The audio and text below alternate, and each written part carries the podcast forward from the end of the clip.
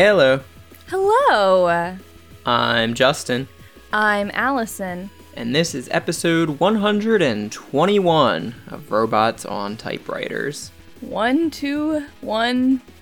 Two. No, Oh, I, you you testing the levels or? no. Okay, great. One two one of Robots on Typewriters. What is Robots on Typewriters? I don't know. I'm glad I asked. Oh, I'm I'm glad you're excited too, though. Robots on please. Typewriters is a podcast all about. I'm the baby boy. Oh no, it's not all about the baby boy. It's all about Robots me, on baby. Typewriters is a podcast all about computational creativity, computers, algorithms, machine learning, artificial intelligence, random number generators, not so random number generators. I don't know what that means. Just a, a machine that counts. Calculators, we call them. not so random number generators. We use Uh, those all the time on the show. We, uh, yeah, we. I think we do behind the scenes. You That's know, probably true. Don't even lot of- realize it. a lot of math takes place in the world of uh, computers. Uh, but computational creativity isn't just those things, it's those things being used for creative ends. Having art, music, design influenced by computation. Or even sometimes trying to coax art out of those computers. On this show, we have two segments. The first of which is the Zesty Hat. It is named by a random word generator. I almost said random na- number generator. Uh, and in the Zesty Hat, we This is our highlight segment five seven. our sponsor this week is 21. That's uh you think Sesame Street was the first show about computational creativity? yeah, they used random number generators. Uh, uh, bye. Bye. Uh, the first segment is the Zesty Hat, named by a random name generator. It is a segment where we highlight some computational creativity from around the web. In our second segment, the Trashy Toy, also named by a random name generator, we play a game of our own creation using the computational tools we feature right here on this show. This time it's my turn to don the Zesty Hat and I have uh, a mini update hat and a big hat. Ooh. The first mini hat is appropriately from the Twitter account MiniMax IR. Mini, yeah. Why? Why did that trip me up? minimaxir, Max Woolf, one of our favorite uh, computational creators, a data scientist for BuzzFeed, and the person who made both uh, GPT-2 Simple and AI Text Gen tools we use a ton. Uh, Max Woolf put out an update. You may have realized that lately we haven't been using AI Text Gen at all, even after that was like the new hotness of how to interact with GPT-2. Uh, and that's because GPT-2 AI Text Gen has sort of been uh, in a state of limbo with GPT 3 coming out.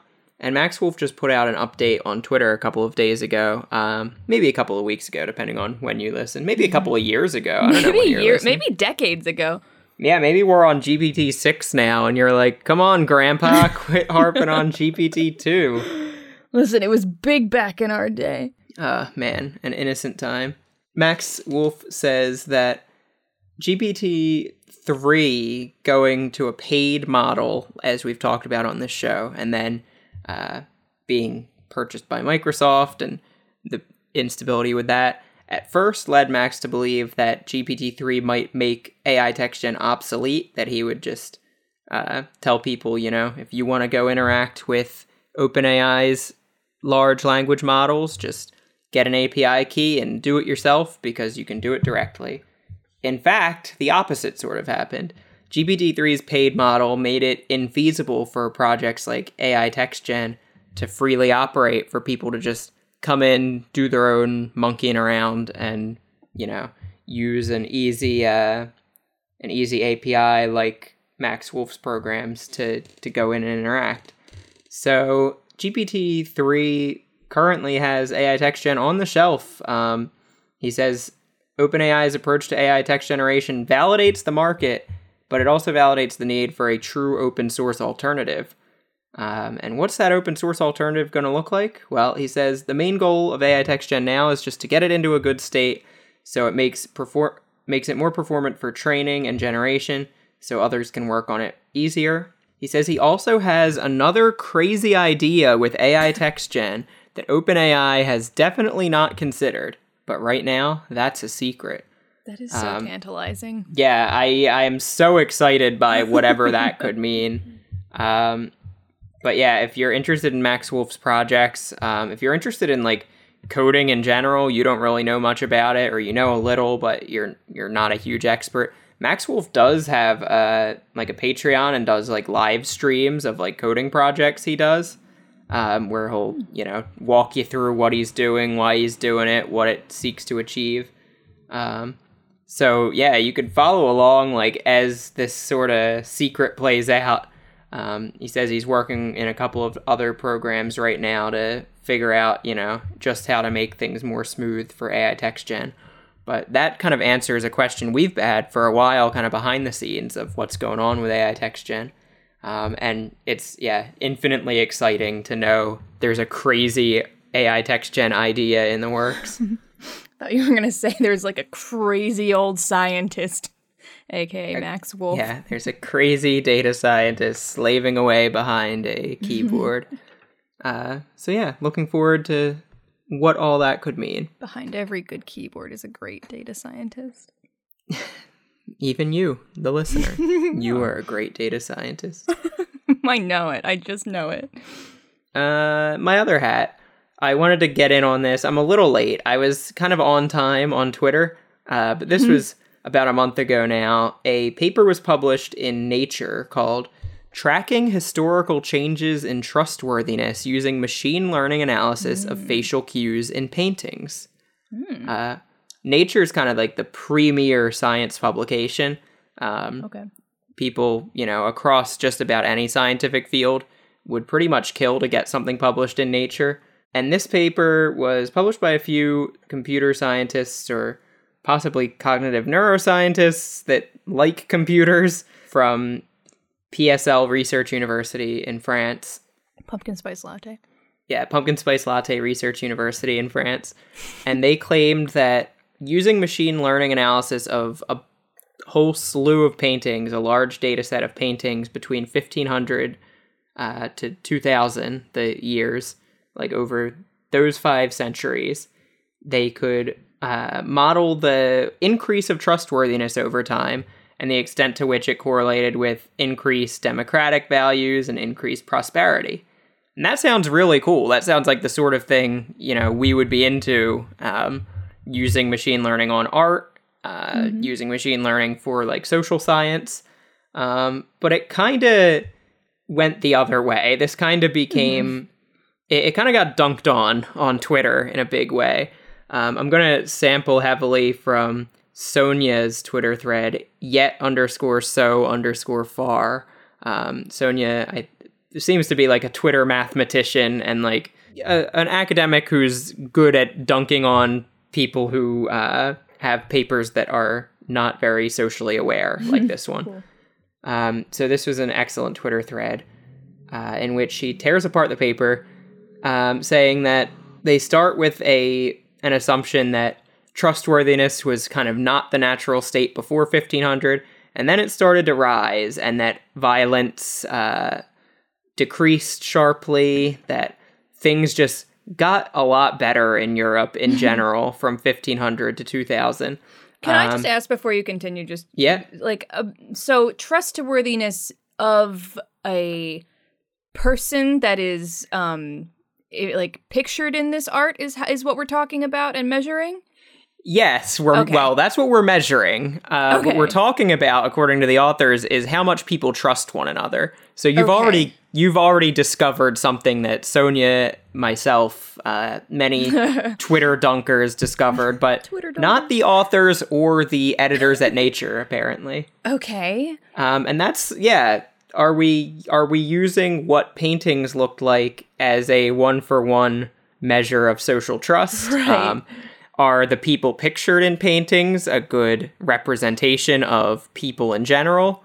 Would um, you trust the Mona Lisa to watch your children? She's doing it right now. Oh, oh God. Whether you want her to or not. oh no. Her eyes follow your children across the room, out of the room, all the way back on their flight home. Wow. Anyway, this this was not meant to be alternate reality horror about the Mona Lisa. Uh, no, yeah. So good point that yeah we're we're using what paintings look like as a measure of people's trust in Europe, uh, but we also are kind of looking at the increase in trust in Europe as how it correlates to like prosperity in Europe as measured by GDP increasing. Um, Okay. But some other funny stuff was happening between 1500 to 2000 in Europe that uh, while violence within Europe may have decreased, and while social capital or while uh, monetary capital in Europe increased, it, it didn't just magically go up, and the violence didn't just magically go away. It was exported. Um, yeah, and the this paper doesn't really get into that. It it more just talks about you know uh, people got richer, um, countries got richer. It just Uh, happened. Yeah, was so, crazy. yeah, uh, we we dodge how um, how colonialism may have contributed to both of those factors. We dodge how uh, wealth may not have been equally distributed, and the people in the paintings may have indeed been rich and free of strife, but it may be because both the people, you know, groveling outside their piazzas and the people thousands of miles away on other continents were being exploited. Um, and this kind of leads ultimately to the claim that this machine learning algorithm can look at a pa- look at a face and you know judge how trustworthy it is based on you know what the eyebrows and mouth and nose look like which is um problematic because i would say a lot of the faces in european art between 1500 to 2000 are uh, biased in a way that other machine learning data sets are normally biased and that's that they're really white. There's a lot of different kind of threads this twitter thread goes down to tear apart this paper um, but it basically shows that you know if you get four uh, I'm, I'm gonna go ahead and call them like machine learning bros. I'll i'll cop to the fact that this was uh, two men and two women that published this paper but they're machine learning bros um, as far as i'm concerned. Um, when you have four machine learning bros trying to make claims about social development history and like art and art history uh, you're probably gonna have some pretty poor conclusions and some pretty poor assumptions along the way. Yeah, I mean, like, it's wild to me that, I mean, is it not, is it just because of, like, the people that, like, we're familiar, familiar with and, like, the kind of circles that we follow of, like, aren't we not always talking about, like, the bias of the data that you put in is going to turn out biased results? Like, how is that not something that they just didn't, like, dip Yeah. their toes into? And No, you're. I think that while the while the authors may have been, you know, aware Sure. of that, um, I think it's like negligent of the nature. The ver- so Nature is a peer reviewed uh, journal, like anyone else in science. It, but it's negligent of the reviewers Yeah. to to not harp on that. Um, and it's it's kind of a failure. It's it's the same failure we're having again and again in machine learning and in, com- in computer science in general that even if we're all aware of that bias and we say well yeah they have the same bias as everyone else like that doesn't mean you could you should uh, recommend papers for publication that have Right. those biases least of all Right. in preeminent journals like nature Yeah, that's wild. um, I'll also kind of note this this whole thing made me think more about our podcast and something I uh, I've always liked about our podcast, and that's that while one of us, me, does have like a computer sciencey background, uh, the other one, you, does not, um, and I think that plays to our strengths that we come at things from different angles. But I think it's uh, it's an indication of like what good computational creativity needs. Um, and I think that's why I always try to say in this show, like, this is all the games and toys and tools and everything we talk about is for like everyone, whether or not Yeah. you are a computer scientist, because like, you know, the future is very computer heavy. The future is going to be steeped in AI and machine learning and all that stuff. Um, but that doesn't mean other expertise is not needed. And in Right, fact, it entirely. means that other expertise is like super needed. Right, like if we just trust these machine learning bros with our machine learning, like this paper is what what we're gonna get. Yeah, I have no doubt that uh, if they had maybe a soci- sociologist, an art Yeah. historian, a historian, um, maybe more other people from, they seem to be from a psychology department, so they probably could have walked down the hall and asked someone else there. Right. um, they probably could have had a, a much, uh, well, maybe they would have had a better paper that didn't get published in Nature, um, but they would have had a paper that probably didn't get uh, roundly dunked on on Twitter and like Yeah. laughed at as uh, uh, what does Sonia call it? The computational phrenology paper. Um, phrenology, if you're not aware, is the old study of feeling the shape of someone's head and using that as good. evidence of whether they were like, you know, greedy or untrustworthy or uh, intelligent or stupid or whatever. Like head shape being, you know, destiny. That is a very good term for that. Yeah, so if you want to read this paper, don't. Instead, uh, go check out yet underscore so underscore far on Twitter. Sonia has a tweet thread about this. Um, if you follow me on Twitter, uh, I, I never really say my Twitter on here, but no time like the present. If you follow Ju- Justin HCI, uh, go back through my tweets and replies. A couple weeks ago, I had a tweet uh, recommending this to a colleague of like an example of awful data science. Yeah, I did just add your Twitter to the to the show notes like two weeks ago for the first Look. time Nine times out of ten, you won't want to hear what I have to say. So it's because. I'm sp- spewing some bullshit. But every so often I say something. yeah. Most of the time, I'm advocating for things like this. Yeah, it's a weird, uh, weird, weird uh, vibe over there. No, very good hats. Um, I also liked that since it's our last week of spooky season, it's a look at the dark side of computational creativity. That it is. Um, speaking of the last week of Halloween, um, sad to see it coming to an end, but it's okay because next week Christmas starts, and uh, that's just very exciting too. Um, uh, we we're gonna be playing a final spooky game this this Halloween month. Do you know you even you? I think you accident. I don't know if you did it on purpose or not, but your toys were spooky both your Halloween weeks too. And we've done a full month of, of Halloween toys. Did you intend Last that, week's or- toy was just randomly spooky. AI Dungeon does what AI Dungeon does. Oh, that's true. Yeah. Wait, my other toy was the Bananagrams game, wasn't yeah, it? it was. It was like a. It was like a escape from the. It, the whole Oh, thing yeah. was escape from I the think haunted that grocery was store. intentionally spooky. Yeah. Um. So yeah, this has been a, a lovely time of some spooky um spooky games, and we're gonna wrap it up with with another one. Um. And it's uh it's a spooky twist on another of our favorite games. That's kind of been my your your games this month have been AI Dungeon. Mine have been uh spooky versions of games we love to play. Um. And this That's one um. Do we have a name for this that's not just the laws from Balderdash? And have we had this exact same conversation on air? Yes. We need the a second question. for this one. Is probably what I say every time. Yeah. Uh, Do- I don't know. AI. Hmm? Nope. Botnik.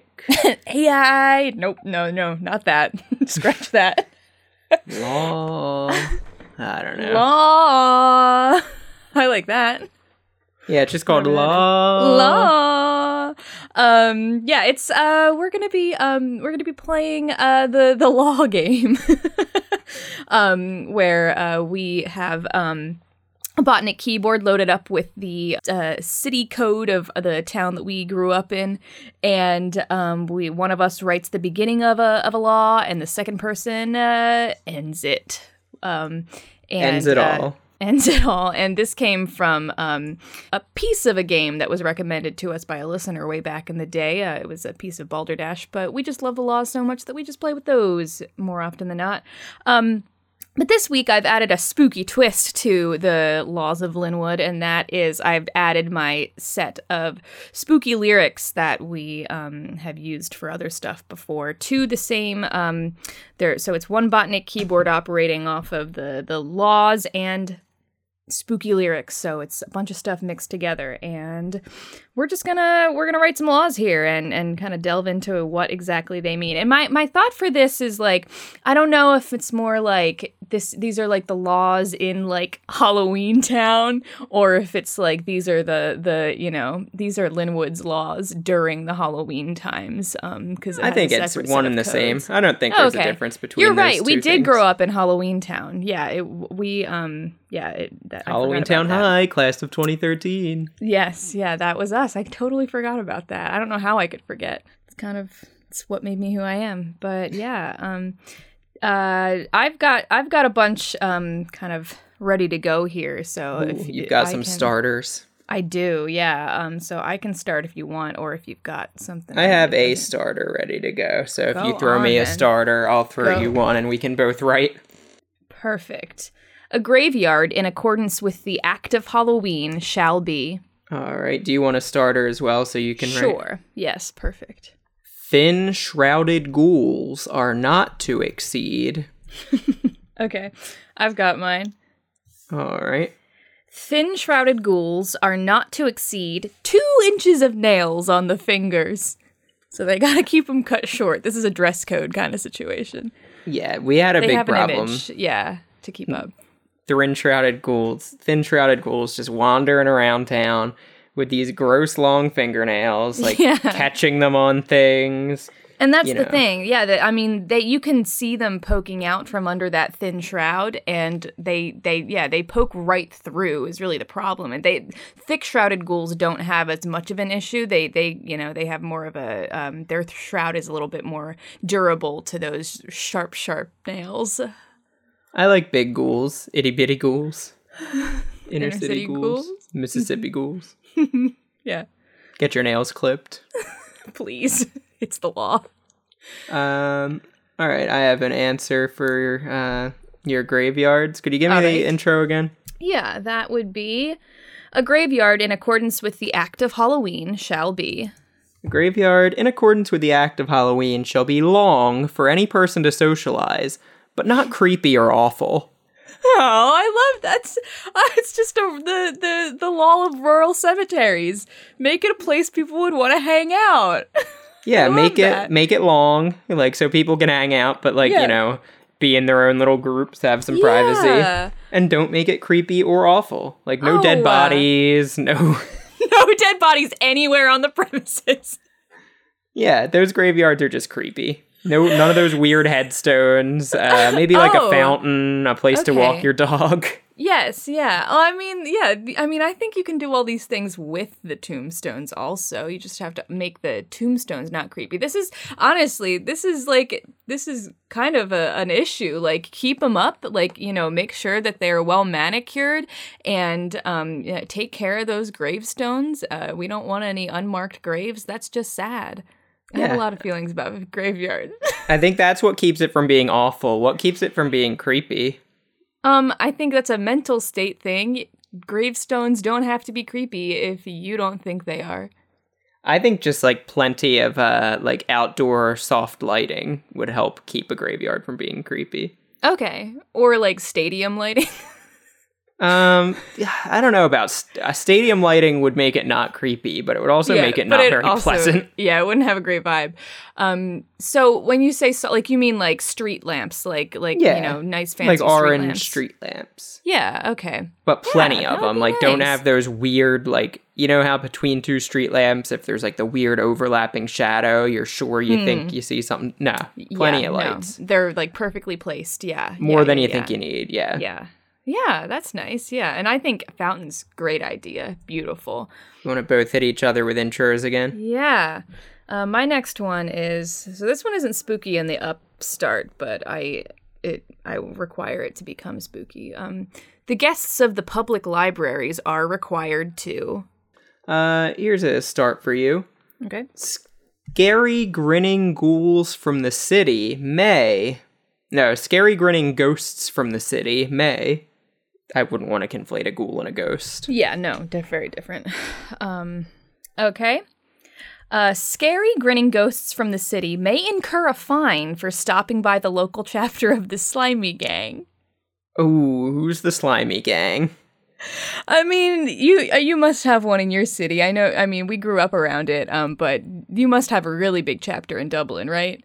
Um, if, the slimy gang's what I think it is, uh, Chief is constantly pulling their members off of uh, Oh, stone walls. Snails. She's pulling them off. Let them be. Nah, she doesn't No, disturb she them in just that takes way. Pictures. Yeah. Um, yeah, yeah, no, it is. Yeah, it's the local snail snail gang. Uh, snails and slugs. Uh, slimy, you know, the slimy don't discriminate. Um, they do a big civic duty at le- at least you know in our town they did and um, scary grinning ghosts from the city they're not too fond of um, so it's a little antiquated of a law but yeah if they are you know if they show up to the chapter of the slimy gang they they may or may not leave with a fine with a hefty fine. yeah, fine I think uh, it is. It is kind of outdated to Yeah. specifically target scary grinning ghosts from the Yeah. city. Um, we we kind of know, yeah, who they were going after with that one. inner city ghosts Yeah, exactly. Uh, urban ghosts, great dog whistle, city of Linwood. yeah Uh, but it is nice that the slimy gang has like enshrined protections for their rights. Yeah, that is good because you know they, you know they, they're another, uh, you know, long, uh, uh, marginalized group in in a lot of places, Linwood included. So Escargonalized. Eh, still, still need to workshop that one. that's a that's a slur. Yeah, I guess they probably don't like when you talk about eating them, huh? All right. Uh, the guests of the public library are required to contact the headless bev. Brev- oh, I knew this was a tongue twister. That's why I put it. Are required to contact the headless beverage control officer in the same building. It's weird that yeah, I uh, that was a, a weird thing about the the town square in our town. The public library shared a building with the beverage control office, and that was it. It was the Well, I combination mean, there was- library beverage control office.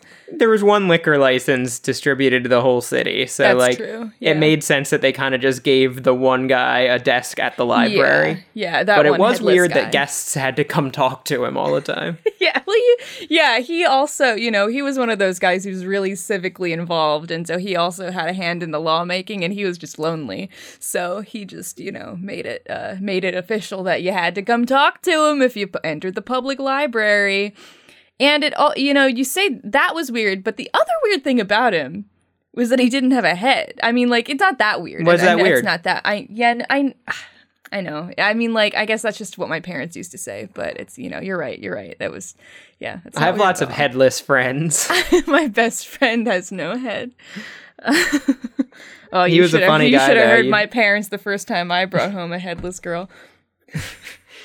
the, the beverage control officer is a funny guy. He always, uh, you see him and he's like, "Who do you got to give head to for a stiff drink?"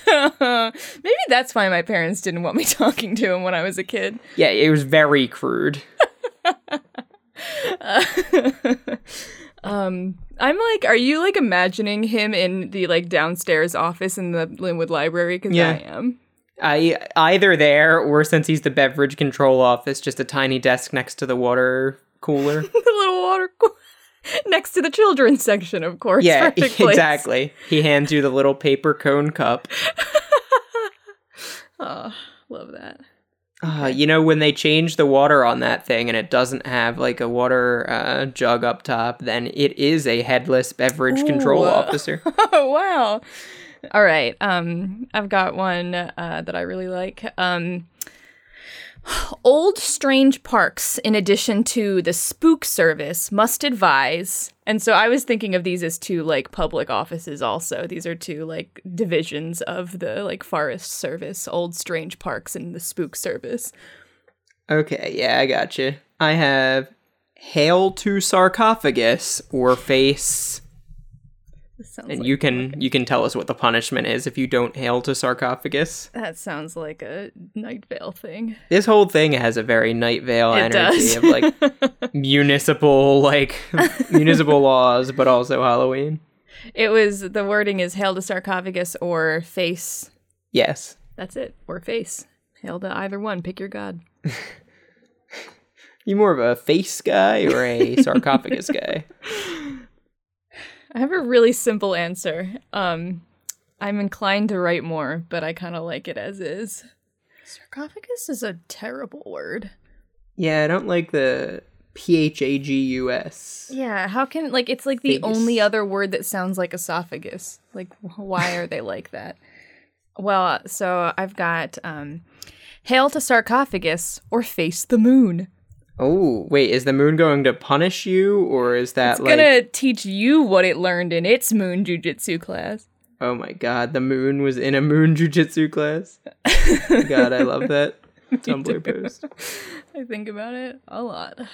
Um, yeah, no, the moon is the arbiter here. The moon is the the and punisher here. It it it will take uh what consequence it sees fit.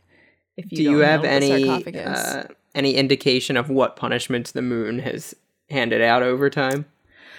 oh, um, you know, uh, probably.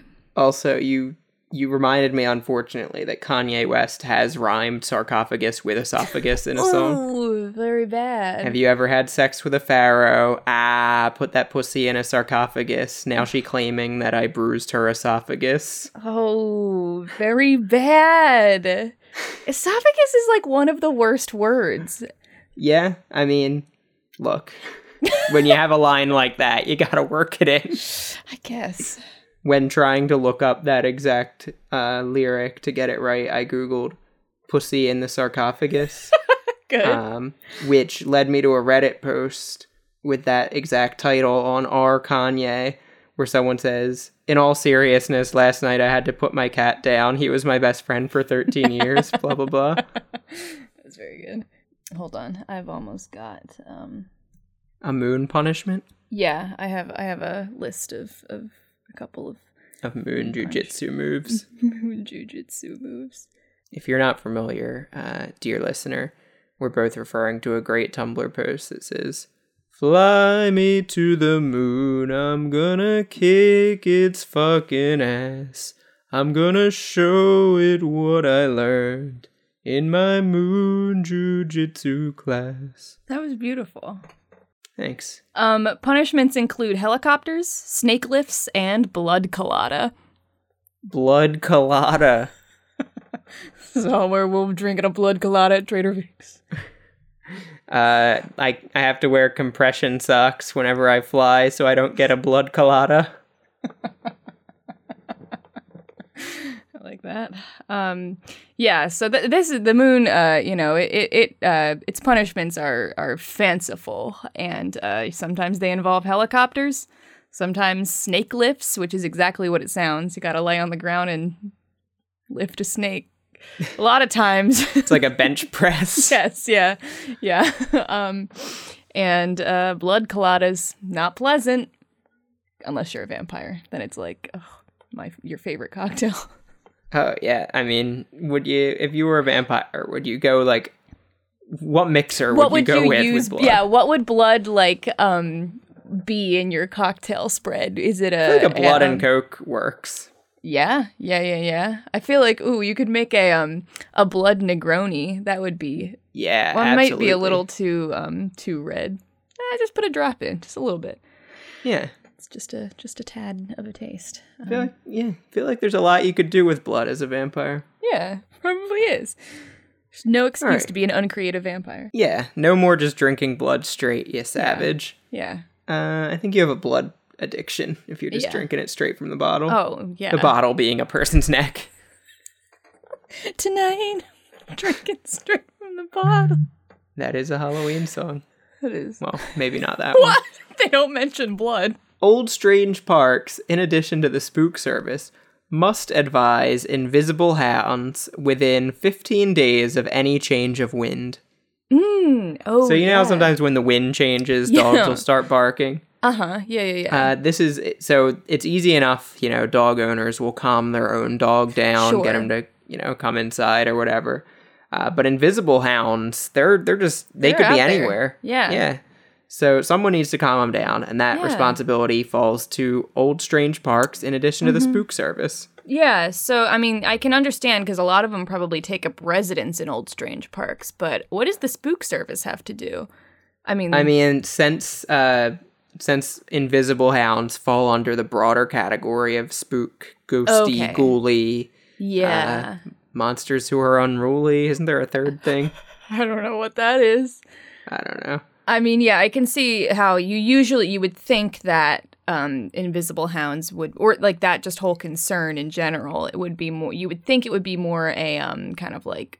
Uh, I don't want to say fantastic beasts, but I can't think of another, uh, you know, magical creatures. But I guess, yeah, they just it get, gets wedged in there to spook services sometimes. Actually, I think that's a weird yeah. thing about our town, and in a lot of other towns, that would be a magical creatures concern. But for some reason, in Linwood, it was always under the spook service. Yeah, we don't have necessarily a magical creatures True, department. That's why yeah. Old Strange Parks has to work together with the spook makes service. yeah, that makes a lot of sense. Yeah, yeah, it's the closest we have. It's a small Right. town. yeah. It's like the yeah magical creatures. If you ever see those cars driving through, they're like from Lim- or from Northfield or Somers Point or something like that. Exactly. Yeah. Uh, all right. I I, I do want to hear this. Um, scary spiders are hereby defined as And my starter for you is Wolfman the Fifth shall not be permitted to. It might just be Wolfman V. all right. Tell me about Wolfman. Yeah, Wolfman the Fifth should not be permitted to terrorize cats, jamborees, or friends of the pumpkin patch. Uh, he's always uh, disrupting all the good jamborees in town. We have a lot Mm-hmm. Yeah. of them. We do have a lot of jamborees, and um, Wolfman the Fifth is, you know, you don't. It's not too often that there's a specific law that targets a specific individual, um, but that's just should speak to what a problem is Wolfman the Fifth was for jamborees. Yeah, we didn't. They didn't even think that like no one shall disturb jamborees because like everyone knew. Nobody else would. Yeah, exactly. Uh, sometimes you know the norm is what keeps everyone in check, and if someone's violating that norm, maybe just punish that person. Yeah, publicly in the in the city code. Yeah, there was a big yeah. Everyone uh, gathered around City Hall when that law was like stamped. Yeah, and that's they the thing. stamp Like, laws. Yeah. yeah, every single one. Everybody gathers around City Hall and they publicly stamp it. Um I yeah, and I mean like yeah, so so he's not just a big problem for the jamborees. It's the cats and the pumpkin patch too. I mean, he had, you know, and the thing is, he wouldn't bother anybody else. It was just those three things, which is just really confusing and, and nobody could really understand his whole game. But it had to be done. Yeah, who are the friends of the pumpkin patch? The Friends of the Pumpkin Patch. Um, you know, that's like the um the kind of board that that keeps it that does all the upkeep and and whatnot. Um yeah. Um I think there is literally I I the board who takes care of the cemetery in Harrisonburg are called the Friends of Woodbine Cemetery, which is I think what I'm thinking of. But yeah, they just they just do they do the stuff that has to be done. You know? Yeah, I mean, people don't realize that you know you have this nice pumpkin patch on Halloween. Someone had to plant that back in March. Yeah. Yep. Absolutely. It's a year-round commitment. Um. Yeah. I'll, I'll- let me tell you about scary spiders. Please. Yeah. Uh, there's a lot of different types. So scary spiders are hereby defined as obscene, hit you correct. smoking, Oh. whistling, restless, spurned, or even fat. Oh. Okay. Okay. So these are all the things that could be cat. Like if you see a spider within that any of these things apply to, it could be categorized as scary. Yeah, so if Uh-huh. you contact uh, just a regular like parks department, they can help you deal with a regular spider. Right. a scary spider falls under old strange parks. I see. Yeah. Yeah. Yeah. Yeah. Yeah. Yeah. Um. So hit- like I got this with some of creepy those again. spider here. All right, is he smoking? is he smoking? Somebody stop him. Please. Um. Uh, yeah. Hit me with some of those again. So obscene was Uh, one of them. Yeah. yeah. Smoking, Uh huh. uh, whistling, Uh huh. restless, Oh. spurned, Yeah. or fat, Yeah. or see. even fat. I, I like some of those like I feel like it's the I don't really know like what what hell hath no fury as a uh is that thing Yeah. as a spider scorned. spurned- is that yeah. the, did I mix two quotes or is that the right I don't No, know. you got it. I mean, it normally doesn't say spider, but well I thought hell wasn't real. Um turns out it is. Um uh uh yeah so those like it feels kind of sad to to fault to the the spider for the because that's the kind of that kind of feels like victim blaming. Like if somebody spurned that spider don't you think that's the real scary thing here Yeah, I mean, look, our laws aren't that Yeah, no, progressive I- when it comes to creatures like spiders. Yeah. No, that makes a lot. Yeah, you're right. Um, So yeah, if you see a spider wailing on the street that like her man did her wrong, uh, don't call Linwood them. would have you call uh, old old scary old strange Parks about it. Yeah, but don't do it. Just they really just needs help. Yeah, you know, call call a social worker Yes. or something. Yeah, yeah, a social spider worker. Yeah. an SSW. Yeah. Um, what was? I feel like there was one more that I wanted to. What was the one before spurned? Restless. Restless. Yeah, it's kind of same situation. Just a little sad. Like just needs to sleep. Take him home. Yeah, I mean, is a restless spider just any spider that's like walking around a little too much? I mean, you know, I have to say, if a spider was walking around what I would categorize as a little too much, I would certainly want to call old Strange Parks. Yeah, I mean, it depends how he's walking around, It's right? true. Like, yeah. if it's on like two little spider legs, like Oh, I'm- stop I'm that calling right now. I've never considered spiders walking on more than or on less than 8 legs and I do not want to. Have you considered more? no, no, but 8 legs is the only number of legs that a spider should be wa- Oh my god, can you imagine if a spider got up and walked on two legs? Oh, Yeah, would it pick like the I'm furthest calling old left Strange and Parks right now. Like, which two would it pick? This is like if a dog wore pants, would it wear them like this or like this? I'm see I'm Like, would it pick the two bottom so it has Yeah, like six that's- arms? That's what I'm imagining, and I'm really, really upset by that personally. Um, uh, uh, yeah, I want to stop talking about them. All right, fine. I hate them. My next one that I'm going to give you here is sleeping in the twilight zone is prohibited. Oh, I like that a lot. I think that just might be like a, a Rod Serling style rule. Oh my god, I almost just said, "Hey, it's me, Rod Serling," but in the Jack voice. Ooh, I glad you didn't. that that's not what it's. It's good night, everybody. Is the Rod Serling thing? I'm Rod Serling. Good night, everybody.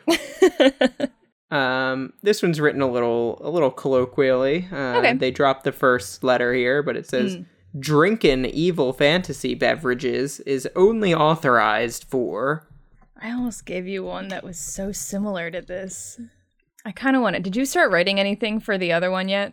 Uh, yeah, I did. Okay. Well, we can get to the Yeah. that one too. Or just give me the give me the other intro, and I'll do that Yeah. one now. And my other It one. is spooky juice must be approved by the.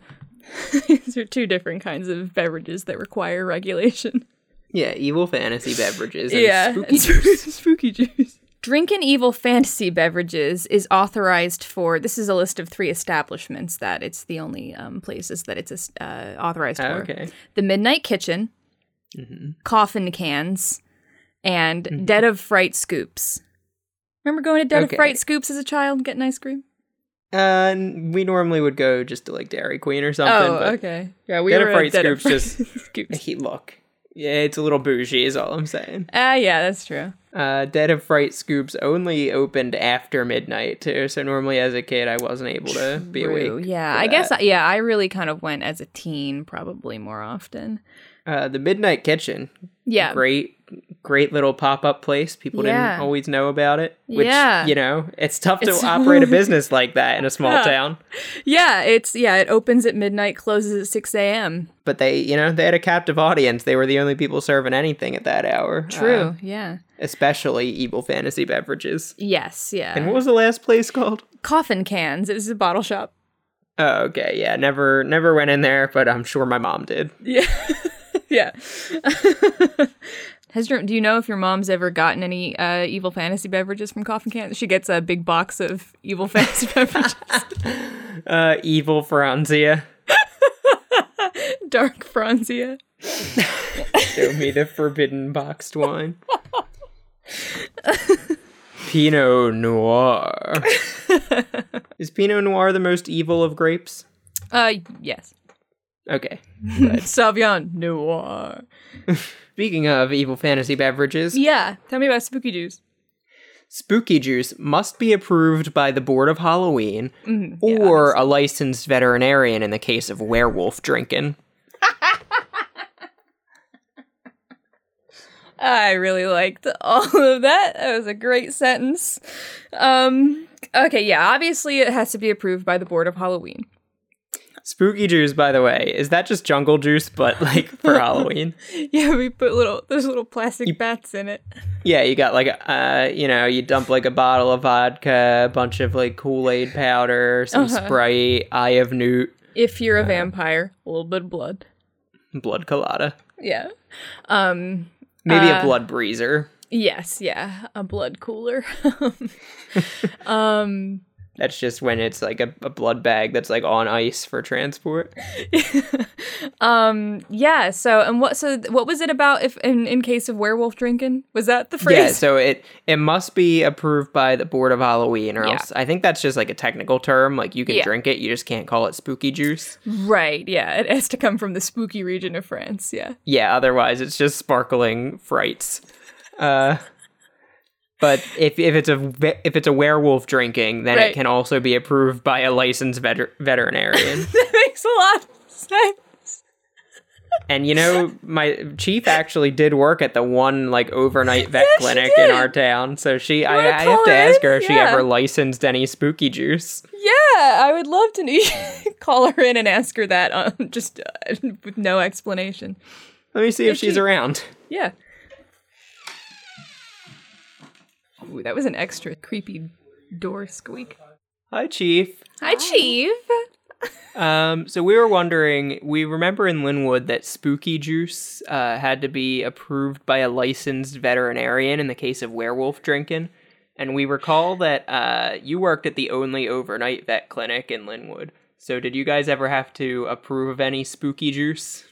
Honestly, we never had to because we closed by midnight. So Oh. What? I picked you up after midnight there. well, like we would She was just hanging out. patients by mis- by midnight. So we never technically had to approve of any spooky juice. Well, so then, like, where Uh, would they go? Do like where, like, where would they have to go? they have to go all the way up to like Red Bank.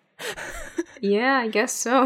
Oh man, That's really so rough for them. exclusionary. it really is. That's Can a you imagine hassle. how many werewolves just had to drink spooky juice like at home, unlicensed? it's kind of a problem in the veterinary world, but I think that they're working towards fixing it now. Have you good. talked about it at all in your um in your classes yet? At vet school. Uh, I think we do that like later on, like third and fourth year. werewolf Mm. ethics? Yeah. Mm, okay. Yeah, yeah, yeah. That makes sense. Well, thank you, Chief. Yeah, no Thanks problem. for the input. That was wow. What a treat. Yeah, glad we could get to the bottom Yeah. of that. Uh, Like every other law regarding magical creatures in our town, uh, really, really exclusionary and bad. Yep. Not great. Yeah. All right. Uh, this one's more uh, health and safety. Mm-hmm. Burnt fingers and the like shall be issued. Okay. Uh, burnt fingers and the like shall be issued to any banshees or snakes under the age of 14. Oh, is that like an indoctrination thing? Um, I was thinking it was more like, um, you know, it's it. I was thinking of it more as a like free and reduced lunch kind of program. Like if they can't, Uh, um, okay. you know, if they can't find their own burnt fingers, then they, you know, they can get them at school.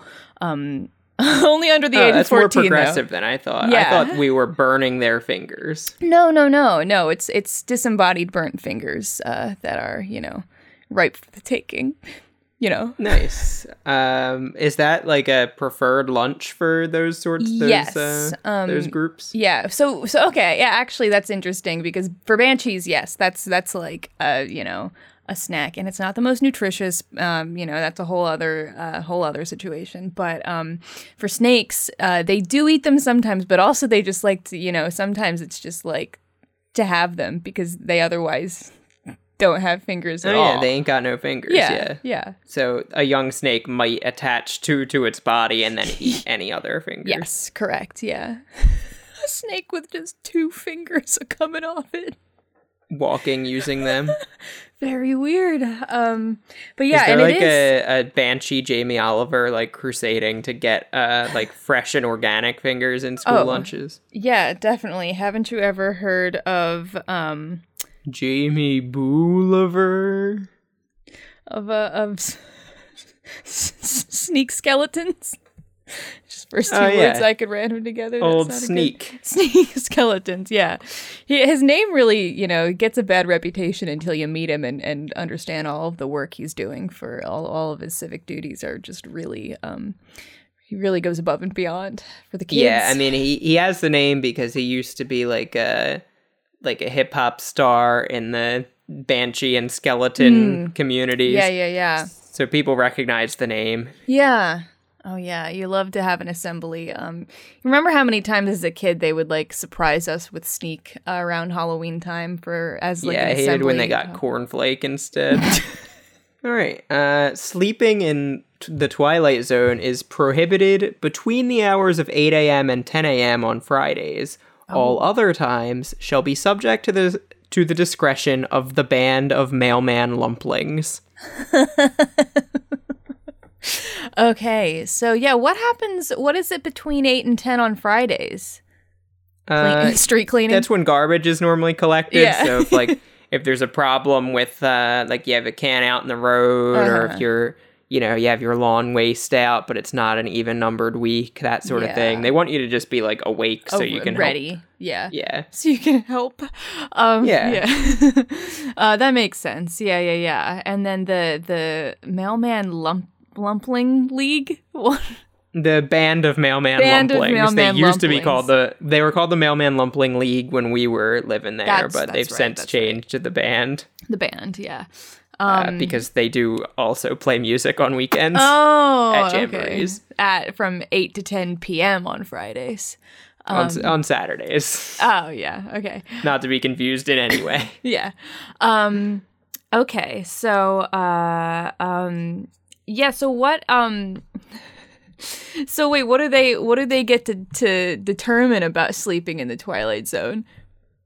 Um, well, they if you submit an application to sleep in the Twilight Zone, Hmm. they can decide whether there's any other like public works that you need to be awake for at the time. Oh, so okay. they're on the one hand they are mailmen, right? So they like Yeah. they know if like you know there's mail deliveries that day or there's probably other things they know, but Sure. we we we can't know those things. mow your lawn. mailmen. Yeah. Yeah, exactly. As all mailmen know, uh, lawn mowing time. Yeah. Um when um like how old were you when you took your first nap in the twilight zone like by yourself? Um, probably not until I was like eight, nine, ten, maybe. Okay, yeah. Yeah, yeah, yeah. Probably same for me. I, I might have even been a little older, but um yeah, it was uh it's a weird place. Um yeah. There was a there's a weird little portals to the Twilight Zone just like all around our town. What was the nearest one to you? Um, at so they're near the uh, there's like a big open field where there used to be like a landing strip for like uh planes. Uh, I think it was probably like an Air Force training ground. Um, there, if you took a nap near that one, you would end up waking up with, and there was a man on the wing. Mm, ah, yes, yeah, yeah, yeah, yeah, yeah. Yeah, that one, yeah. I think yeah, the the um You were near the library, right? right, So yeah, I was closer you'd to the fall asleep library. and wake up immediately just when right. there was well, that's time. what's interesting because I feel like I feel like the the library was like equidistant between our homes, but the that I guess the other one was just yeah. I mean, the other one was probably more fun. So It was. yeah, um, very good. You want to do one more? Yeah, all zombies included in tax records will claim. And I have Boris the Pumpkin King shall make the final decision on. All right, tell me about Boris the Pumpkin King. Yeah, uh, Boris the Pumpkin King shall make the final decision on any supernatural violation of the standards of night needs. Okay, um, so let's take this one step at a time. Yeah. What are the standards of night needs? The standards of night needs are um, a set of uh, of um, rules and and uh, regulations on what night should be. Um, you know, kind The of Bill of Nights. the Bill of Nights. um, yeah, it's just kind of like what the vibe should be at night is really what it boils down to, um, and how one should behave at night. Um, and uh, there's a lot of ways to violate those because there's a lot of rules. And uh, if it's just a kind of normal violation, say it's like, you know, you're supposed to, you know, keep your outside light on. or something like that. Um, that that can be dealt with by other means. That's kind of just a regular uh, uh, city official kind of thing. If it's a supernatural violation, then that is going to be down to Boris the Pumpkin King. He will make the final decision on, uh, you know, whether it was a violation and how it should be dealt with. So what would a supernatural violation Yeah, a be? Like superna- leaving your like leaving your ethereal light on?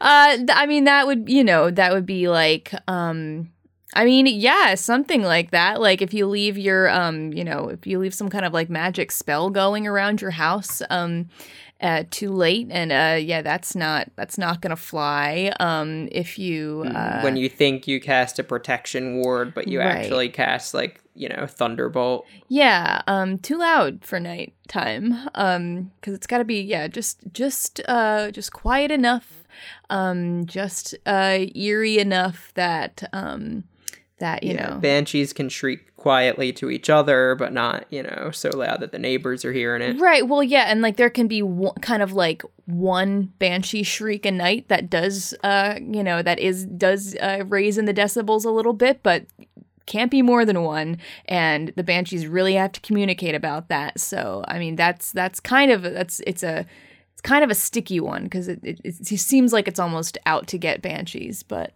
Um, What if you rules like hear your neighbor's dog barking, but you suspect your neighbor is a werewolf? Do you call Boris or do you call just like the police?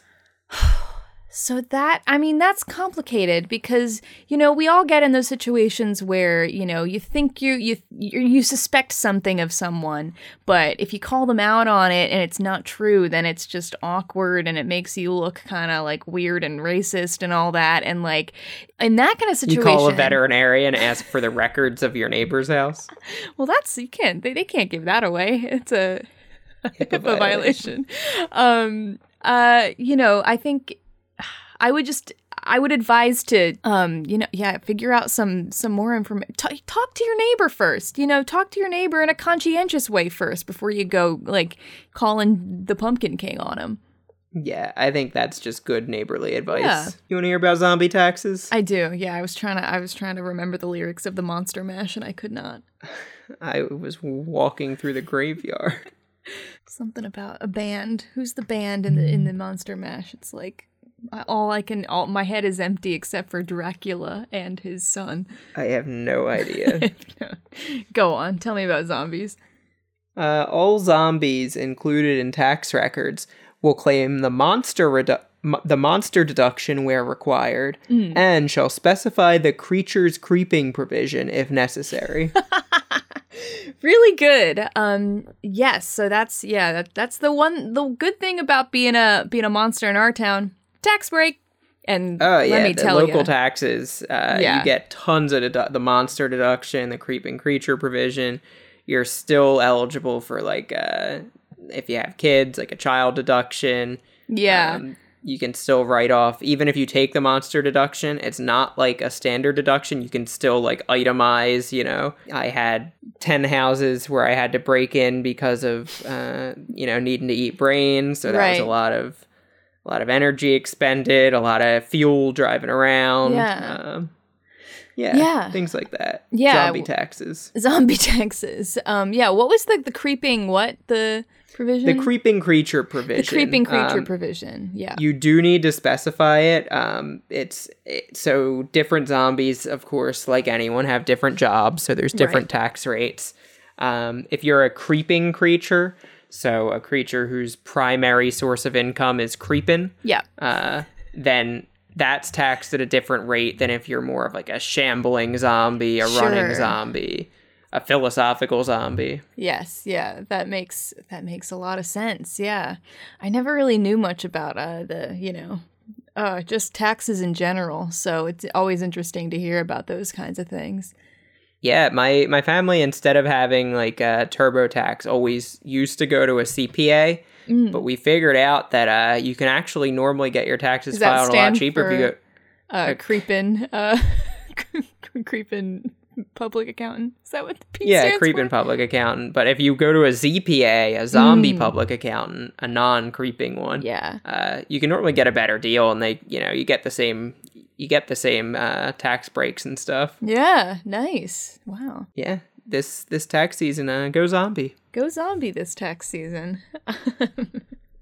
Wow, very good. Um yeah. Well, that's uh that should give you a little peek into into um the you know another little peek into what it was like growing up in the town that we grew up in um, around halloween time and all other times because halloween is always that was the town motto um, How did we make those laws, by the way? What we made those laws with a Botnik keyboard, um, and that is a tool called VoiceBox, uh, made by Botnik Studios. Um, you can, it's a, it works kind of like the predictive text on your phone, but you upload a, um, you you can use one of their uh, preset uh, keyboards trained on stuff like song lyrics or, or you know, text from a TV show script is what they call it. um, or you can upload your own text. all of the text in that appears on screen in an episode of Seinfeld. um, uh, uh, The menu at the diner. um, oh, that would be such a weird like thing to collect.